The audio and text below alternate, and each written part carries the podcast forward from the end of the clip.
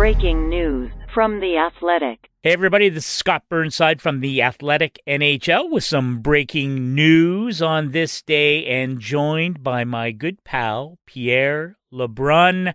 Pierre, you and I did a podcast a couple days ago when things were looking a little bit bleak in terms of uh, when or how the NHL might return for a truncated 2020-21 season.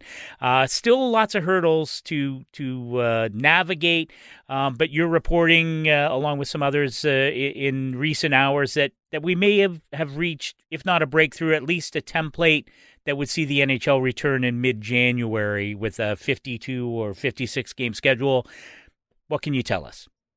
Yeah, well, let's start by giving credit where credit is due. My TSN buddy, Frank Seravalli, really helped us. Uh, we awoke to some news from Frank uh, around 7.30 a.m. that there had been some late night developments between the NHL and NHLPA as far as ex- exchanging season proposals. And uh, as I dove into that, uh, absolutely the case. And, and what was discussed last night between both sides was both a 52 and a 56 game scenario. But uh, as I wrote today for the Athletic, the uh, the preference from both sides would be 56 games for obvious reasons. The more games you play, the more TV money you get out of it.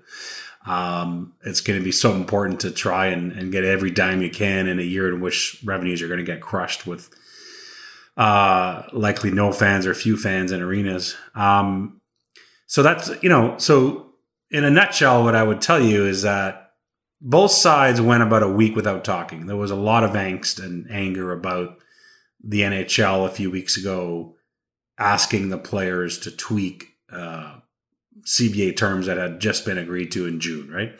Right. Uh, in terms of more salary deferral. So they went about a week without talking. Everyone took their toys and went home. But I think last Friday, I'm told both sides thawed the non-communication and started talking again. And certainly over the past few days, it's it's heated up. But what's really, as far as I can tell, happening is that they are trying to resolve a lot of the non-economic issues so that if they ever do resolve the economic issues, everything else is ready to go, if that makes any sense. So, you know, how many games are we playing? When are we dropping the puck? So they've moved from January 1st to mid January now as a target date for puck drop. They hope to award the Stanley Cup by early July.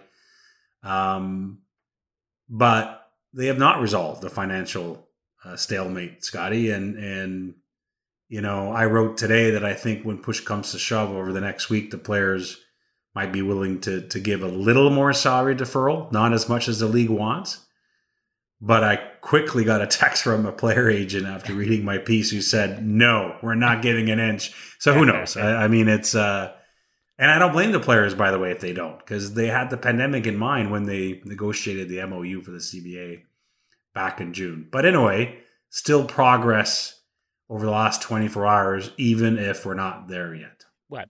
Well, it, what strikes me as being critical about all this, Pierre, and, and as you point out, is okay, so you push the economic element to the side. Um, it's it's an elephant, so it took some pushing, but it, uh, it, strikes me that this is absolutely critical for the league and players to continue to have discussions uh, about just what things are going to look like. There are a million moving parts to try and get some form of 2021 season mm-hmm. uh, on the books, right? I mean, we already know that we're almost certainly going to have an all Canadian division, uh, realign the remaining 24 teams in the U.S. into three eight team divisions.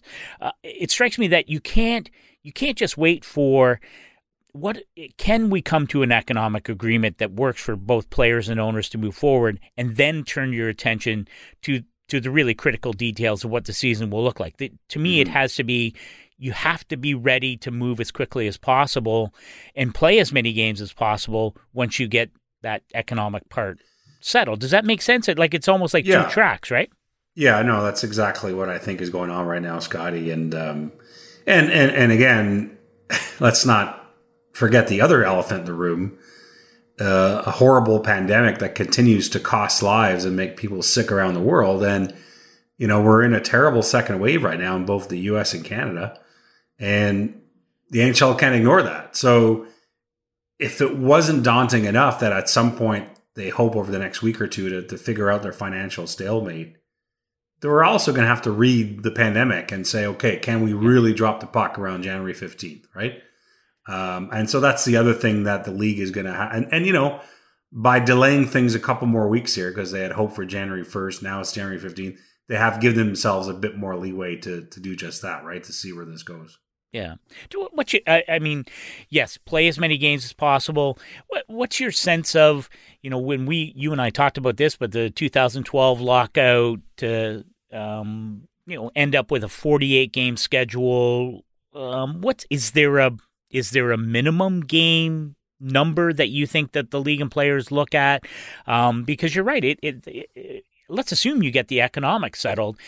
COVID may, in fact, force the NHL into saying, wait a minute, we, we can't you know, we can't go on January 15th. Mm-hmm. We'll have to look at February 1st.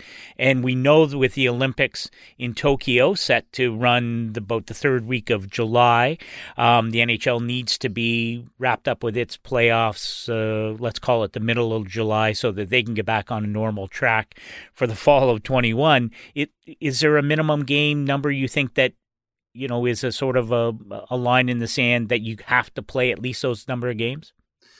Well, right now, officially, it's 52. They don't want to look yeah. underneath 52, but you know, all you can know, do is look at the past. And in 12 13, after a lockout wiped out half the year, they played 48, right? Yep. Um, so I always say look at past practice 94 95 lockout. Um, I think that was 48 that, that year as well, unless I, or is it 46? but I don't know. I can't remember that far. I was I, I trust you to know all these numbers. Yeah, I know. I think it was 48.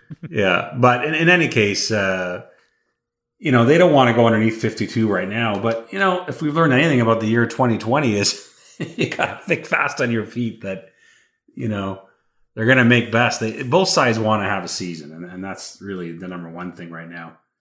That you don't sense one wants it more than the other. Both sides want it. Yeah, there are owners who claim behind the scenes that if they don't have fans in the building, they'd be better off not to have a season at all. Yeah, there's a handful, I think, but in general, most owners want to have a season.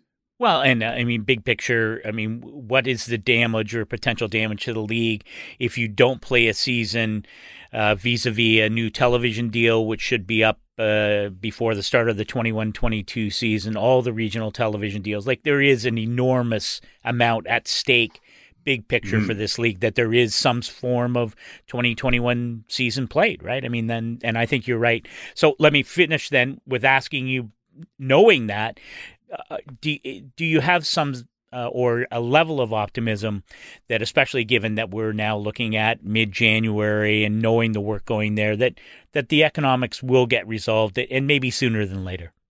I think they will. I, I mean, I think, again, the, the, the, the desire to play will trump all. I just hope the players, if they do agree to, to more salary deferral, get something out of it. They should. I mean, as I as I repeat this many many times, if the tables were turned and the players were going to the owners four months after a new CBA was signed, asking for tweaks to the finances, what do you think the NHL's reaction would have been, or or, or the hardline owners. Oh come on, they'd be saying, "Yeah, whatever yeah. you like, whatever you like, so, boys, no problem." But I, but I do think ultimately this this gets resolved, and, and then we'll find out if some teams open up with outdoor games, which is uh, which was a whole other story yesterday, as we reported on, uh, you know, Pittsburgh, Boston, L.A. talking internally about multiple outdoor games LA actually in the lat, late uh, uh, later half of the season is what yep. they'd like to do. Whereas I think Boston and Pittsburgh early on, and other teams as well, looking at the outdoor option. But I don't know how the NHL truly feels about that. So that that that whole part of it is to be determined. But let's hope we're having that conversation because it means that the, the PA and the league have signed off on a season. Yeah. Well, and for sure, you should always be staying with the Athletic for the ongoing coverage of the NHL and its plans to return sooner than later, hopefully, for 2021. Pierre LeBrun, you have been outstanding, so thank you for joining our breaking news coverage. Go to the Athletics new headlines section for much more on this story. Thanks very much.